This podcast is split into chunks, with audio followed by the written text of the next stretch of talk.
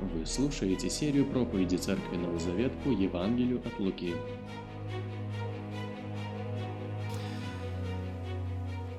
А, Сегодня мы продолжаем с вами Евангелие от Луки. И мы с вами откроем девятую главу. Название моей проповеди я объясню немножечко позже, что означает слово «хейтеры» и «исследование за Христом». Девятая глава с 46 стиха. Ну, текст будет на экране, поэтому, пожалуйста, следите вместе со мной. Среди учеников произошел спор, кто из них больше. Иисус, зная, о чем они про себя думают, взял ребенка, поставил рядом с собой и сказал им, «Кто примет этого ребенка ради меня, тот принимает меня.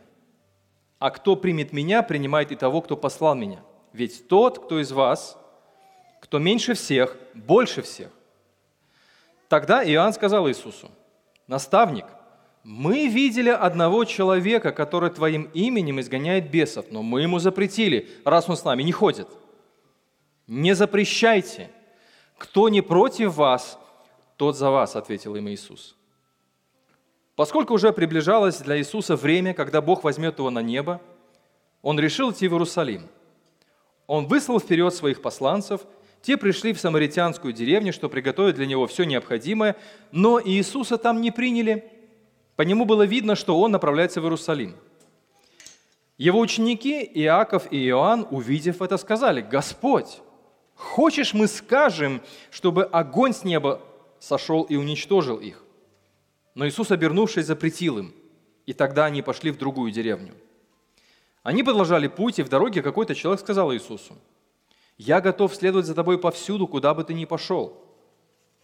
У лис есть норы, у птиц гнезда, а Сыну Человеческому негде голову преклонить», — ответил ему Иисус. Другому же Иисус сказал, «Следуй за мной». «Господин мой, позволь сначала вернусь домой и похороню отца», — ответил тот. «Пускай мертвецы хоронят своих мертвецов, а ты иди и возвещай Царство Бога», — сказал Иисус. Другой человек сказал ему, «Господин мой, я пойду за тобой, но позволь я сначала попрощаюсь с домочадцами». Тот, кто взялся за плуг, а потом оглядывается назад, непригоден для Царства Бога, ответил Иисус. Аминь. Давайте я напомню вам, что с этого момента а, мы входим в самую главную часть Евангелия от Луки. С этого момента начинается путь Иисуса в Иерусалим. Он перестает заниматься активным публичным служением в Галилее, и все свои силы, весь свой потенциал он посвящает тому, чтобы идти прямиком ко кресту, о чем он и говорил своим ученикам. Наш текст содержит очень много интересных, э, увлекательных диалогов, и они связаны между собой.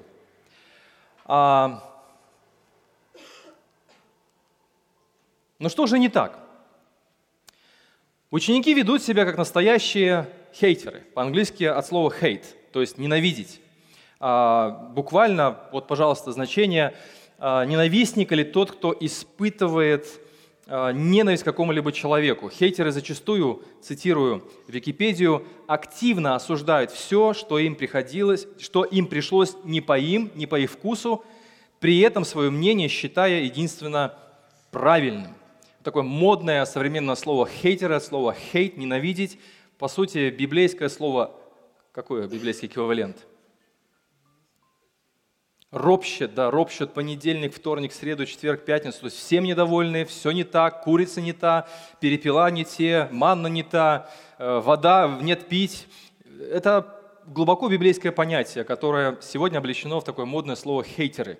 То есть они осуждают все, что им не пришлось по вкусу, при этом считая свое мнение единственным правильным. Возможно, вы узнали себя в этом слове, когда мы осуждаем различные события, э, я не знаю, там, межцерковные события, э, служения какие-то, конференции, что-то не то, что-то не так, может быть, э, деятельность какого-то служителя, может быть, книжку, которую мы прочитали. И, собственно, нет ничего плохого в том, чтобы критично мыслить, но хейтер мыслит всегда негативно, всегда осуждает. А, ну вот как выглядит хейтер. Э, есть люди, которые выглядят откровенно вот так, то есть они это ненавидят. А, мудрые люди сказали, что если а, природа делает лицо человека до 25 лет, то после 25 лет лицо делает человек сам. И, собственно говоря, вот это все не нравится, все не то, все не так. Но а, давайте не будем обманываться. Иногда хейтеры выглядят как милые кошечки, но за этой милой и пушистой природой прячется вот такой вот монстр, такой вот хейтер, который внутри носит себя недовольство. Все не нравится, все не так, все не те. Ах, друзья мои, куда ни кинь, они везде. Ученики спорят. Смотрите, что начинается текст. Иисус сказал очень сокровенную им тайну. Он сказал, я пойду в Иерусалим, и я умру. И по-человечески, давайте согласимся, давайте поставим эмоционально себя на место Иисуса. По-человечески, в этот момент, когда вы открываете свою личную тайну, чего вы ждете? Наверное, сочувствие. Или, может быть, понимание – или какой-то поддержки. Я иду в больницу к стоматологу. Или я иду э, анализы сдавать, которые покажут, что у меня. Я не знаю, что со мной. И мы ждем сочувствия. Иисус говорит, я иду умирать. И тут мы читаем, что ученики, вместо того, чтобы проникнуться сочувствием, они начинают рвать клочья волос друг на друге. Вероятно, этот спор о том, кто из них больше, связан, наверное, с горой преображения. Помните, мы в прошлый раз читали текст о преображении. Кого взял Иисус? Сколько он взял учеников из 12? Троих. Возможно, это связано с горой преображения, что кто-то, кто был на горе, считали себя, возможно, больше, чем те, которые остались там у горы. Реакция Иисуса потрясающая. А, Иисус не таким был легким учителем, как нам кажется. Когда его изображают таким женоподобным, обнимающим а, весь мир, то отчасти это так, но отчасти Иисус запрещает причем запрещает авторитетно и говорит, я запрещаю вам спорить о том, кто из вас больше. И дальше он выставляет вперед ребенка, о чем мы поговорим немножечко позже. Смотрите, что происходит. Иисус запрещает им спорить о том, кто из них больше, и внимание учеников переключается куда? На человека, на внешних. Так, мы друг с другом не могли разобраться. Давай разберемся вот с тем человеком, который ходит и нашим именем нашего учителя начинает э, изгонять бесов. И снова Иисус умеряет горячий пыл галилейских парней. Дальше больше. Аппетиты хейтеров наших да, растут. То есть они друг друга хотят э, поставить на место, кто из них больше. Они недовольны друг другом, потому что те пошли, эти не пошли. Что такое произошло? Единства нету, как-то не так, все не то, все не те. А потом, э, когда Иисус запрещает им, их энергия перенаправляется на внешних людей, на незнакомца, который исцеляет именем Иисус, которого они вообще не знают и с ними не ходят. И в итоге, когда Иисус и здесь подавляет их хейтинг, их ненависть, их а, непримирение друг с другом, а, до чего доходит? Дальше больше. Подходят такие смиренные ученики, сложа руки вот так у груди, и говорят, Господь, хочешь, мы пошлем огонь на эту деревню? Давай сожжем здесь всех. Вот, вот. Откуда столько злости? Откуда столько соперничества, конкуренции? Среди кого? Давайте задумаемся. Среди учеников Иисуса, за которым они следуют, которого слушают и которого они уважают. Потрясающе. Конечно, это Лука делает определенный срез. Дальше мы понимаем, что ученики меняются. Они становятся более зрелыми людьми. Но на данный момент находясь рядом с Иисусом, они спорят друг с другом, они подавляют внешних людей, и более того, аппетиты разрастаются до того, что давай, Господь, уничтожим вот этих самаритян. Пусть Господь пошлет с неба огонь, ведь нам бесы повинуются. И Иисус запрещает, запрещает. Знаете, устаешь, когда ребенку постоянно что-то запрещаешь, правда? Не трогай, не лезь, не доставай, не ковыряй в носу, поставь на место, э, погладь э, одежду, положи на... Устаешь. Я удивляюсь, как Иисус не уставал с учениками постоянно их останавливать, постоянно им запрещать что-то. Сказать, что такова их человеческая природа, будет, мне кажется, недостаточным, потому что здесь есть очень важные для нас уроки. Ученики следуют за Иисусом, но при этом они находятся в привычном для них дискурсе – борьбы за власть. Вы знали о том, что умные люди давно это заметили, историки, древние мыслители давно отметили взаимосвязь между обществом, в котором мы живем, и какими-то отдельными ячейками людей. Вот какая повестка дня в нашей стране, предположим? Там, там, с севера те, с востока, с запада те, давайте там что, Вторая мировая война – это наша самая великая война, вот, и мы победили фашизм. То есть, понимаете, да, какие вот вещи.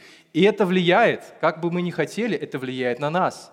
Повестка дня, там, не знаю, людей, общество, там, зарплата, экономика, еще что-то. Повестка дня иудеи была борьба за власть. Во-первых, смена власти в Иудее на протяжении полутора века. Вы представьте себе, нация живет в течение 150 лет постоянной внутренней гражданской войны, на грани гражданской войны. Постоянно. То один, помните в этот свадьбе в Малиновке, опять власть меняется. Вот примерно было то же самое все время до времен Иисуса. Власть постоянно переходила из одних рук в другие руки. Причем евреи враждовали друг с другом ценой того, что они сговаривались с язычниками. Те сговорились с греками, а те сговорились с римлянами – и в итоге они столкнули греков и римлян, и так что иудеи сами проворачивали такие дела. И вот э, можно так сказать, что ученики – это плод отечественного производителя. И вот они, такие, какие есть, начали следовать за Иисусом со своей повесткой дня, со своим, находясь в своем дискурсе. Во-вторых, Хейтинг учеников, борьба внутри, среди них за власть, кто больше. Что это за споры? Неужели вы Иисуса не видите? У него вообще нет таких амбиций. Им это все до лампочки. Они живут в своем нарративе, они живут в своей, своей замкнутой какой-то системе. Вы знаете, это, мне кажется, это яркий пример того, как мы даже, называясь христианином, можем обитать в своем собственном мире, своих собственных ценностях. Ну вот же Иисус, вот Он смиренный, служа. Нет, я больше. Нет, я важнее. Я больше заслуживаю, чем вот этот или вот этот. Обратите внимание, что Писание призывает нас здесь постоянно измерять свой пульс. Мы можем называться, мы можем ходить в церковь, мы можем читать Библию, но при этом можем жить в своей системе координат. Поэтому ученики их, их хейтинг учеников был продиктован мечтой, что когда Иисус придет в Иерусалим, то есть они услышали, что Он придет в Иерусалим, но они не услышали, что Он там будет распят. Они мечтали о том, что они сядут по правую и по левую руку. В других Евангелиях мы читаем, Иисус Господь, можно мы сядем, вот я, естественно, по правой руку от Тебя, Петр – да, а я от тебя по левую руку. Мать ходила, ходатайствовала, там, готова была, не знаю, там, заплатить чем угодно, чтобы вот ее сыновья сидели рядом с Иисусом на почетных местах. Они слышали, что он идет в Иерусалим. Есть такое в народе выражение, слышал звон, да не знаю, он. Вот христианство, Христос, Бог. О, да, наверное, все, сейчас будет круто у меня меняться жизнь, и у меня будет сплошное вообще просто... Нет, это путь Иисуса, который подразумевает под собой не только славу, благословение, а, прощение, счастье и радость – это еще и путь страданий. Вот этого мы не слышим. Их сознание отказывалось принимать слова Иисуса о своей смерти и страданиях. Посмотрите 45 стих 9 главе. Иосиф Флавий, э, известный достаточно, пожалуй, единственный человек, который свидетельствует об этом срезе истории Иудеи, а, описывает борьбу трех лжемессий. Вот Иисус пришел на фоне мессианской борьбы среди евреев. Евреи соперничали друг с другом. Кто из них будет главный мессия, спаситель Израиля? Симон сын Иоанн Гискальский и Илиазар, предводитель зелотов. И когда римляне окружили Иерусалим, эти три человека, находясь в этом дискурсе борьбы за власть, при том, что они были осаждены римлянами, они друг друга изничтожали, уничтожали провиант друг друга. Это потрясающе, насколько слепы мы бываем, когда боремся за позицию в обществе даже находясь рядом с Христом. Друзья мои, это потрясающий урок, голос Божий, говорящий к нам, чтобы мы перестали, перестали жить в, в этом мирском нарративе борьбы за значимость среди людей.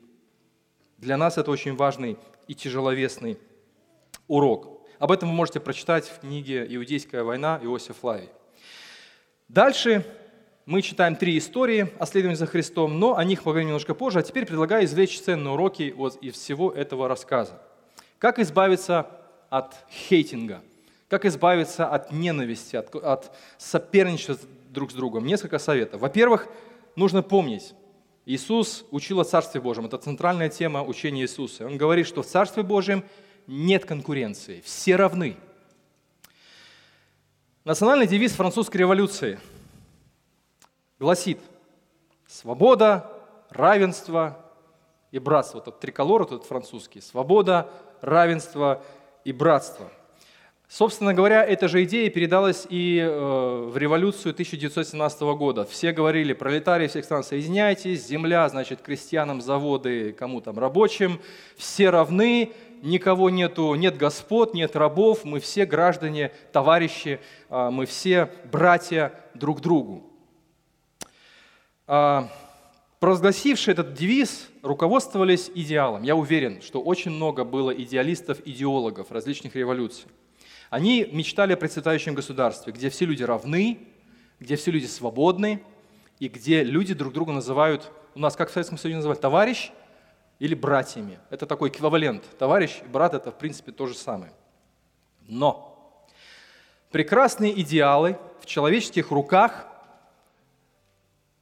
как это, шорты, да, брюки превращаются чудесным образом в дубинку – даже хуже того, посмотрите на историю человечества. Идеалы, к которым стремятся народы или правители, превращаются в орудие казни. Э, это как в той самой песне уральских пельменей. Вот. Знаете песенка про добро? Слышали? Людям надо быть добрее, не ругаться никогда. Ведь важнее всего на свете в этом мире доброта.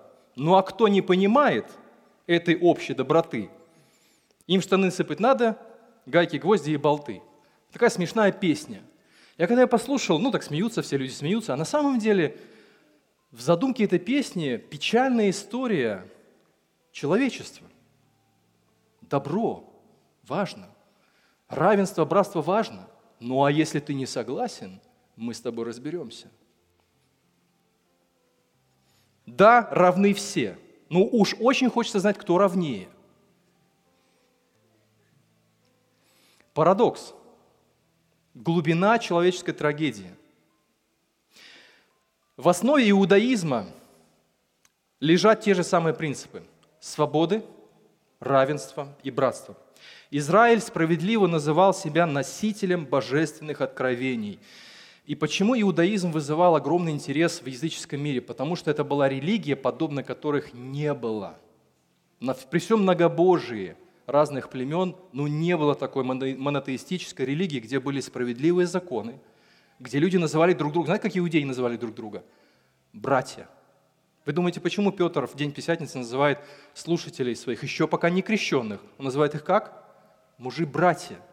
Потому что в основе иудаизма, законов Божьих, лежали основы равенства, э, э, э, основы уважения, справедливого социума, где если ты обидел, верни, если ты э, увидел корову своего ближнего, то подними ее и верни ему ее. То есть там были очень много регулирующих правил, которые создавали справедливое общество.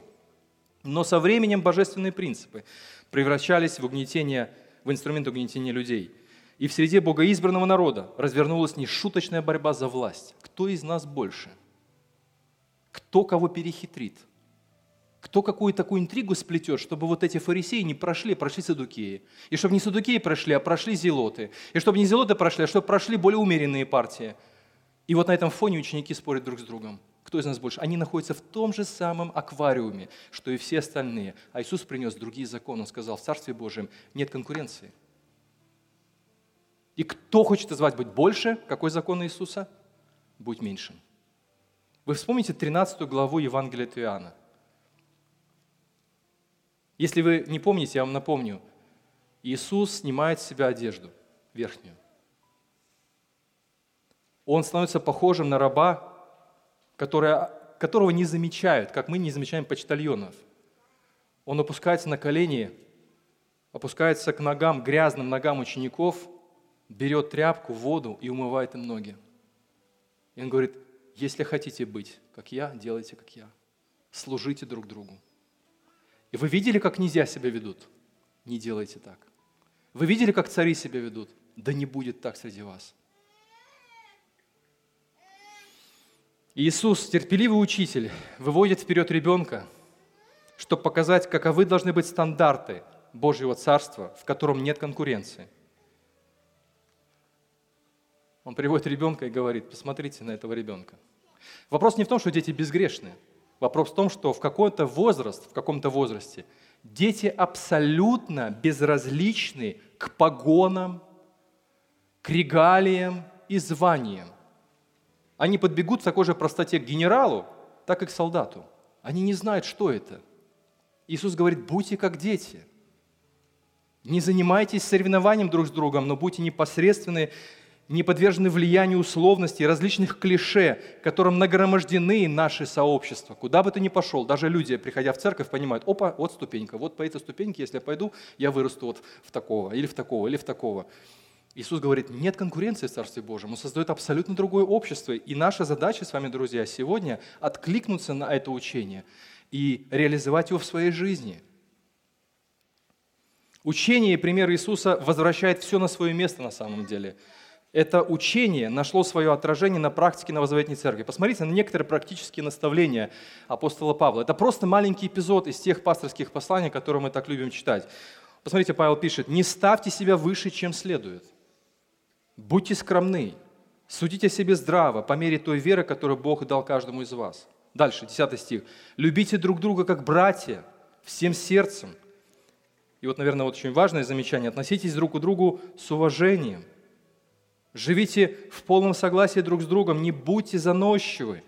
То есть, опять-таки, спор, кто больше. Не заноситесь, не трогайте этот вопрос. Это мир разбирается, кто из них важнее и больше, и кто из них больше всех знает и больше всех может. Это они разбираются, это их дискурс, это их атмосфера, это их аквариум. Наш – это Божье Царство, в котором все равны и нет конкуренции. Живите в полном согласии друг с другом, не будьте заносчивы, будьте в дружбе со всеми, и с простыми, и с малыми. Потому что дружить с богатыми и значимыми очень легко. Ну, в плане легко. Хочется дружить. Не будьте самодовольны, дальше Павел пишет, никому не воздавайте злом за зло. Но позвольте сделать важное замечание, друзья. Равенство в христианской церкви не дает санкцию на понебратство и хамство. Ну, о чем здесь я веду речь? С чужими мы предельно учтивы. Вы заметили, что вот придет незнакомый, мы обслужим его, там, если вы работник, обслужим его, ну так. А некоторые говорят, не хочу с верующим работать. Почему? Потому что нет уважения. Человек не уважает твой труд, а ты не уважаешь того, кому ты это делаешь, предположим. С чужими мы предельно учтивы, а свои все стерпят. Ну, в принципе, так возможно и в семье, что мы так позволяем себе больше в семье, поэтому, ну, куда они денутся с подводной лодки? Стерпят. Но это порочная парадигма мышления, друзья – в эту канаву мы все быстро скатываемся, но у Писания совсем другая тональность, дорогие мои. Быть равным друг другу, о чем говорил Иисус, это значит, 13 глава Иоанна, служить друг другу и уважать своих ближних, ставя их выше себя. Иисус стал рабом и превознес Петра выше себя – Особенно на фоне божественности Иисуса, Его царства, Его полномочий, мессианства, это выглядит потрясающе. Это выглядит потрясающе. Я работаю в семинарии уж многие годы, 17 лет уже, и могу подтвердить, что многие, не все, многие студенты неверно а, пользуются добрым расположением некоторых преподавателей, которые обращаются с ними на равных. То, что есть среди преподавателей желание как-то ну, быть ближе к студентам, быть ближе с ними, как-то ну, выстраивать общий язык. И через какое-то время, месяц, полтора, студенты начинают позволять себе слишком много. А, Леонид Иванович, ректор семинарии, любит часто повторять, Валера знает, студент зол. Есть такое правило вот у преподавателя, что студент зол. Ты не знаешь, да? А, студент особенно зол. Поверьте, те же процессы имеют место в церкви. Поэтому, когда мы говорим о равенстве, опять-таки наша вот эта греховная натура берет свое. Мы используем его как средство для того, чтобы помыкать своими ближними, а не уважать и превозносить их, друзья мои. Эта работа очень большая, друзья уважать человека, который, возможно, где-то и не заслуживает, не оправдывает нашего доверия, это большой труд. Но давайте поставим себя на место Иисуса, который спустился с неба, снял себе верхнюю одежду, стал как раб, умыл ноги грязные вот этим мужикам, которые постоянно косячат. Чего стоит Петр? Даже там он успел накосячить. Господь, не мой меня, ты что делаешь? Если не умою, не будешь иметь счастья со мной. Нет, мой меня всего. С головы до ног. Бог призывает нас уважать других и ставить других людей выше себя, относиться с уважением к тому, кого ты знаешь, большой душевный труд, но это труд Иисуса Христа. Никогда не соперничайте с другими верующими, ни в чем. Это разрушает целостность христианской общины. Любая конкуренция внутри церкви, конкуренция организаций христианских, служений, традиций церковных христианских, делает церковь нефункциональной и со временем терпит огромные убытки – вы слышали историю о том, как э, произошло слияние Volkswagen и Audi в один концерн? Ну, это мужики, наверное, знают. Когда-то Volkswagen был сам по себе, Audi были сами по себе. Это фирма, ну, производит машины. У меня был Volkswagen и была Audi. И когда они слились в одну организацию, они продолжали соперничать друг с другом. Потому что они постоянно конкурировали. Мы лучшие э, машины производим. Ауди говорит, нет, мы лучшие машины производим. И знаете, топ-менеджеры посмотрели на это дело и сказали, ребята, мы же объединились. Если вы будете конкурировать дальше, мы будем терпеть миллиардные убытки. Прагматичный разум, который считает деньги. Они пришли к принципу, который должен лежать в основе христианского мышления – не конкурируйте с другими служениями, не конкурируйте с другими церквями, не конкурируйте с другими миссиями, не конкурируйте с другими христианами, потому что это убьет наше свидетельство миру. Второй урок. А, внутренняя конкуренция в церкви – это смертоносный вирус, который неизбежно убивает своего носителя. Точка.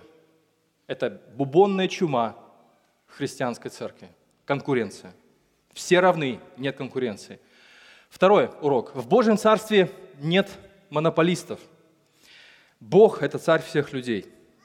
Когда стало понятно ученикам, что пальму первенства никто из них не получит, их внимание переключается на человека, который без их ведома, как он мог посметь, именем Иисуса изгоняет бесов. Друзья мои, мы раз и навсегда должны уяснить, что Божье Царство не ограничивается церковью Новый Завет. Божье Царство не ограничивается даже церковью Новый Завет и, предположим, Новая Земля. Больше того, Божье Царство не ограничивается Баптистским союзом. Я, наверное, сейчас ужасную вещь сказал, да? Камни вы опустите, не пишите. Божье Царство не ограничивается никакой деноминацией, никакой христианской поместной церковью, никакими объединениями. Божье Царство гораздо больше – чем любая из этих вот, а, любое из этих явлений. Никто из нас не вправе объявлять монополию на истину, на Бога, на Христа, на Его дары. Это очень важно помнить, дорогие друзья. Когда читаешь христианскую историю или историю христианской церкви, а, я когда читал «Семь вселенских соборов», очень интересная книга, я люди, увлекающиеся историей, увлекательное чтение, друзья. Как принимались доктрины основополагающие? Казалось, ну, доктрина вот такая, правильная доктрина. Но что за этим стояло, друзья, это просто ужасно. Какие интриги, какое соревнование, кто там, вот там проголосовали за истинное библейское учение. Бах, епископа Иерусалимского не было. Все, отменяет правильное доктринальное учение, ждут этого епископа. То есть просто потрясающие метаморфозы происходили с христианской церковью, когда, когда христианская церковь шла на поводу у мирской философии, соперничества, конкуренции, и в итоге была претензия на монополию Бога, Христа, Его даров и Его истин. И вот на протяжении истории то одни, то другие так или иначе претендуют на исключительность. Это отдельная тема для беседы. Отмечу только, друзья, заметьте, в этой нашей истории сам Иисус не стал выяснять у незнакомца, откуда у него эта власть. Вообще загадочный незнакомец – и кто ему позволил юзать франшизу Божьего Царства?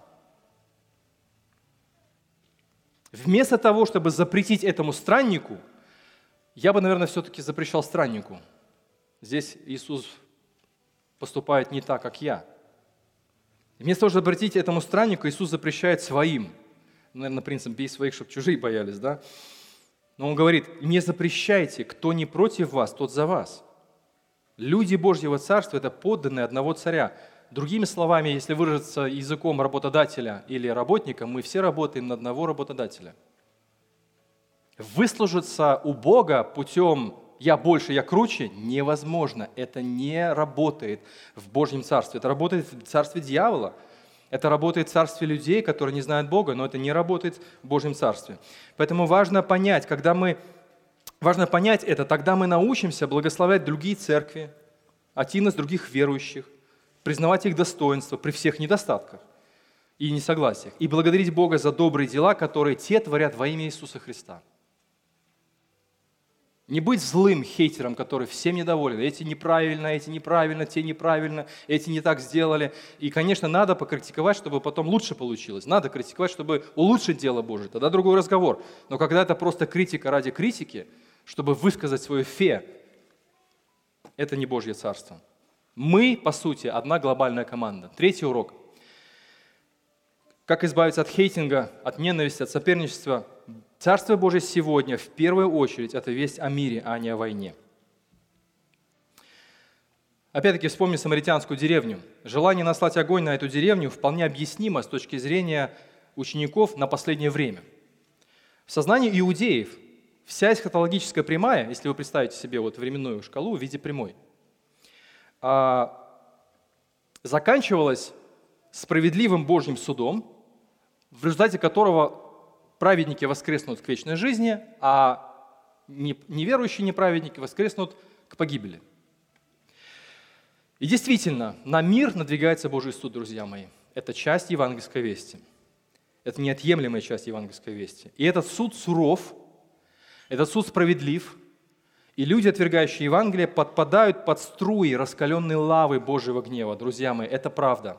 Это евангельская весть, которая содержит в себе этот аспект. Достаточно вспомнить э, любимый стих баптистов, Евреям 12.29, «Бог есть огонь поедающий». Или там страхом спасать, или в крайнем случае Бог есть Бог, э, Бог есть огонь поедающий или испепеляющий, как в современном переводе написано. Но Ученики, как и многие из нас сегодня, как некоторые из нас сегодня, не понимали, в какой период они живут.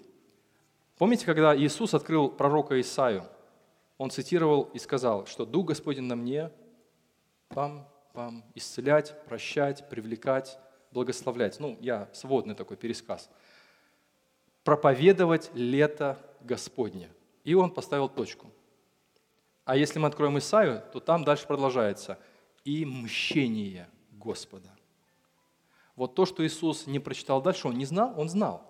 Но он цитировал сознательно лишь только до этого места, чтобы сказать, сейчас наступила эра прощения.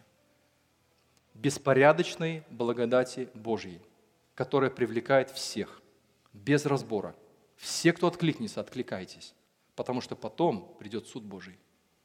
А сейчас все, всякой твари по паре, все, и жук, и жаба, и большие рыбы, и маленькие рыбы. То есть эти притчи, помните вот о том, чему подобно Царствие Божие? Все, все, все, все, все, слушайте, принимайте, потому что Бог сейчас прощает, но потом будет поздно.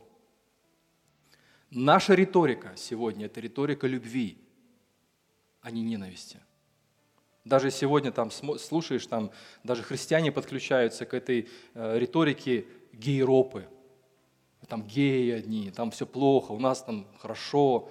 Везде плохо, все согрешили. И даже у нас нету там всяких гей-парадов, но у нас что, проблем мало? Понимаете? Вот хейтинг или хайпинг, я не знаю, как еще такие модные слова еще вам тут вернуть, но на самом деле нельзя это поддаваться на это искушение. Наша риторика, риторика любви Божьей.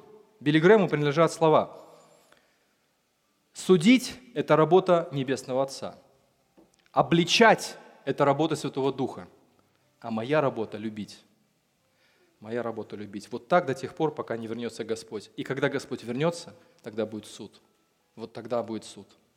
А сейчас никакого пламени с неба. В другом Евангелии читаем, не того вы духа, Иисус говорит им. Вы не знаете, какого вы духа. Четвертый, последний урок. Царствие Божие требует полной посвященности.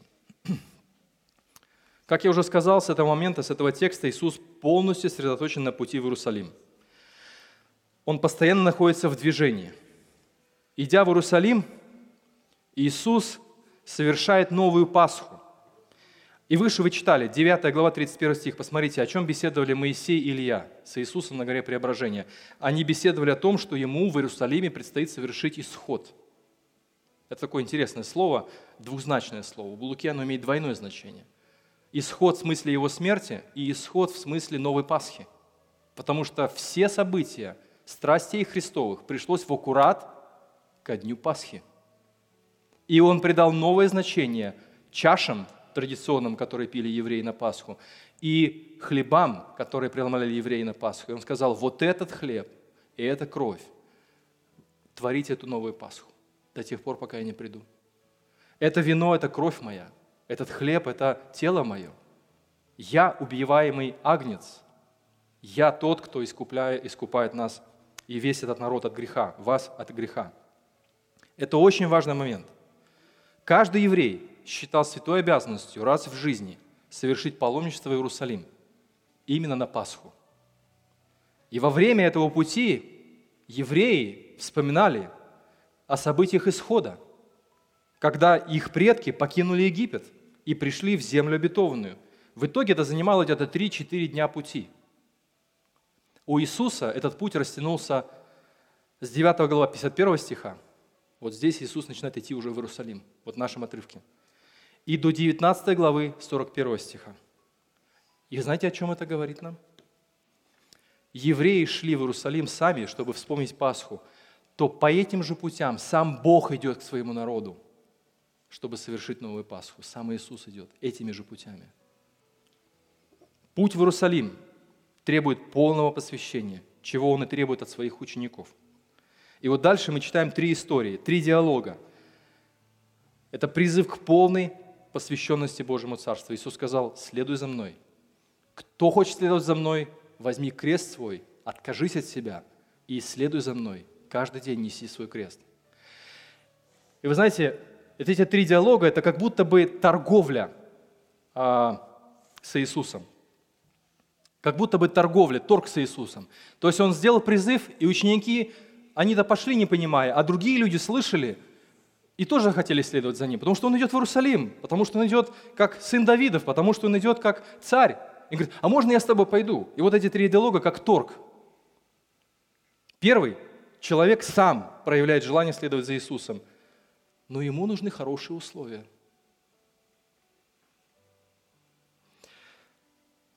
Сам Христос останавливает его и говорит, оцени всю ситуацию, друг, ты хочешь за мной идти, а ты знаешь, что мне ночевать негде. Ты знаешь, что даже у животных есть норы и гнезда, а я сплю под открытым небом. Мы в лодке спим, товарищ. Отваливается человек. Мы хотим с комфортом следовать за Иисусом, чтобы все было удобно, в мягком кресле, чтобы нас, вот как я в прошлый раз говорил, на инвалидной коляске закатили в Божье Царство. Сам Господь, чтобы нас закатил туда, чтобы ничего не делать, ни над собой не работать, ни от себя отказываться, не наступать на горло своей собственной песни. Зачем на собой работать? Господь, ты же меня спас, пожалуйста, введи меня уже, будь добр, доделай свою работу до конца. А то я смотрю, ты, Господь, плохо стараешься. У меня неудобства, я плачу, мне тяжело. И даже когда мы работу не можем найти, мы говорим, Господи, как ты так можешь допустить? Да вот так. Потому что Господь сказал, мне ночевать негде, ты хочешь за мной идти. И отваливается человек. Многие хотели достичь царства, но при этом они хотели удобств. Не бывает такого, что следуешь за Иисусом, и все удобства у тебя. Второго Иисус зовет уже сам. Но ему нужно закончить свои дела – Понимаете, когда человек говорил в те времена, я хочу похоронить своего отца, это не значит, что он умер, и ему нужно на похороны. Но речь шла о том, что он должен был дождаться, пока его отец. Понимаете? То есть похоронить не в смысле там пойти и похоронить его, а в смысле дождаться. Помните историю блудного сына, когда он пришел к отцу и говорит, дай мне свое имение. В чем была проблема? В том, что обычно это имение давали, когда отец умер – а он говорит, я хочу, Господь, идти, но понимаешь, мне нужно закончить все свои вопросы. И он отвечает, Иисус, 60 стих, посмотрите, самые странные и страшные слова, которые, ну, возможно, вы читали в Писании. «Пускай мертвецы хоронят своих мертвецов, а ты иди и возвещай Царство Бога». На самом деле, я говорил, что второй человек хотел следовать за Иисусом на своих условиях. Я, Господь, ты классный, но понимаешь, у меня дела, я не могу. Мне нужно подождать. Я хочу идти за тобой, Иисус, но только после дождичка в четверг. То есть когда, непонятно. И третий тоже готов идти, но ему нужно согласовать свое решение с родными. Он говорит, можно я пойду попрощаюсь со своими домочадцами? То есть вопрос не в том, чтобы попрощаться и сказать «ревуар», «адиос», а в смысле в том, что «а можно я пойду за Иисусом?» Вы можете благословить меня, чтобы я следовал за Ним? И здесь Иисус приводит такую метафору яркую. Ну, для нас это, возможно, сегодня водительская, водительская ну, машина, водительское кресло и руль. Если ты все время смотришь по сторонам, не смотришь вперед, ты можешь врезаться.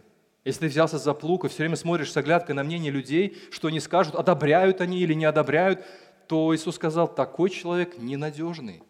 Не может такой человек следовать за мной. Потому что он смотрит постоянно по сторонам. Что скажут родные, что скажут друзья, что скажут товарищи, что, что скажут однокурсники и так далее. Поэтому Божье Царство требует полной посвященности. Итак, следование за Иисусом – это и дискомфорт, друзья мои. Это не значит, что наша жизнь превращается в сплошной кошмар, но это и дискомфорт. Иисус обещает давать радость всем своим последователям, но эта радость бывает порой сквозь слезы. Эта радость бывает через испытания, через неприятные обстоятельства, через предательство, через э, болезни, через какие-то трудности, безработицу, финансовые трудности. Всякое может быть, потому что мы следуем за Иисусом, который прошел все эти дороги впереди нас. И Он готов помогать тем, кто идет этими же, этими же тропами. Следование за Иисусом требует посвящения сегодня, а не завтра. Сегодня, а не завтра или в четверг после дождичка. И, наконец, следование за Иисусом требует безоглядного посвящения. А теперь возвращаемся к хейтингу. Процесс посвященного следования за Христом – это и путь избавления от конкуренции и соперничества между нами, друзья мои. Причина, по которой верующие грызут друг друга, заключается в том, что они забыли о том, на кого нужно смотреть. Они смотрят на себя, они смотрят на других и воюют. Есть потрясающая история в Евангелии от Иоанна, маленький кусочек, когда Иисус говорил всем, кто как закончит свою судьбу, как последователи его. Петр, обернувшись, написано, увидел, что за ним идет ученик, которого любил Иисус. То есть речь идет об Иоанне. И Петр, увидев Иоанна, то есть, понимаете, еще то же самое, та же самая проблема. Он смотрит на него и говорит, «Эй, Иисус, а что вот с этим будет-то? Ну, я понял, что со мной будет, я понял, что с этим будет. А этот что?» Спрашивает Иисуса, «Господь, а что будет с ним?» И посмотрите, что Иисус отвечает Петру. «Если я захочу, чтобы он оставался в живых, потому что всем он предсказал мученическую смерть, до моего возвращения, что тебе до того? Что тебе до того? И дальше, ты следуй за мной. Ты иди за мной. Не иди за ним, иди за мной. Только, друзья мои, только половинчатая посвященность Царству Божьему создает вакуум, который заполняет нехорошие вопросы. Если у нас есть время, ресурсы и сила на нехорошие мысли, на зависть, на конкуренцию, на соперничество, значит, мы еще смотрим по сторонам и спрашиваем, кто лучше, я или этот вот, или он, или, или кто. Кто больше из нас? Кто духовнее? И такой подход делает нас ненадежными. Иисус призывает каждого ученика сфокусироваться на своем следовании за Ним, а не на том, как это делают другие. Следование примеру Иисуса – это путь избавления от старой жизни, от старой парадигмы мышления, конкуренция, хейтинга, зависти, соперничества, монополии – на все добро. Это путь избавления от старой жизни и вход в новую. Да не будет так среди вас, друзья, и говорит Иисус. Любите друг друга, уважайте друг друга, служите друг друга, превозносите друг друга. И делайте это так, как делал Христос. Друзья мои, это призыв всем нам. Аминь.